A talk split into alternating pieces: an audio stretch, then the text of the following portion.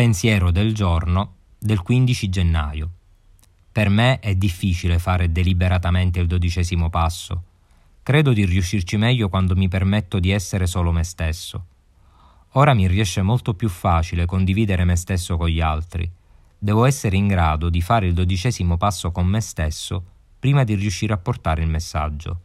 Mettendo in pratica i principi del programma in tutti i campi della mia vita, divento l'esempio vivente di come si vive meglio.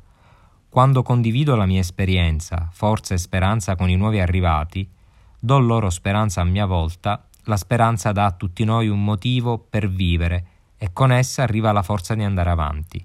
Meditazione del giorno. Fa che sia sempre il migliore esempio possibile per gli altri.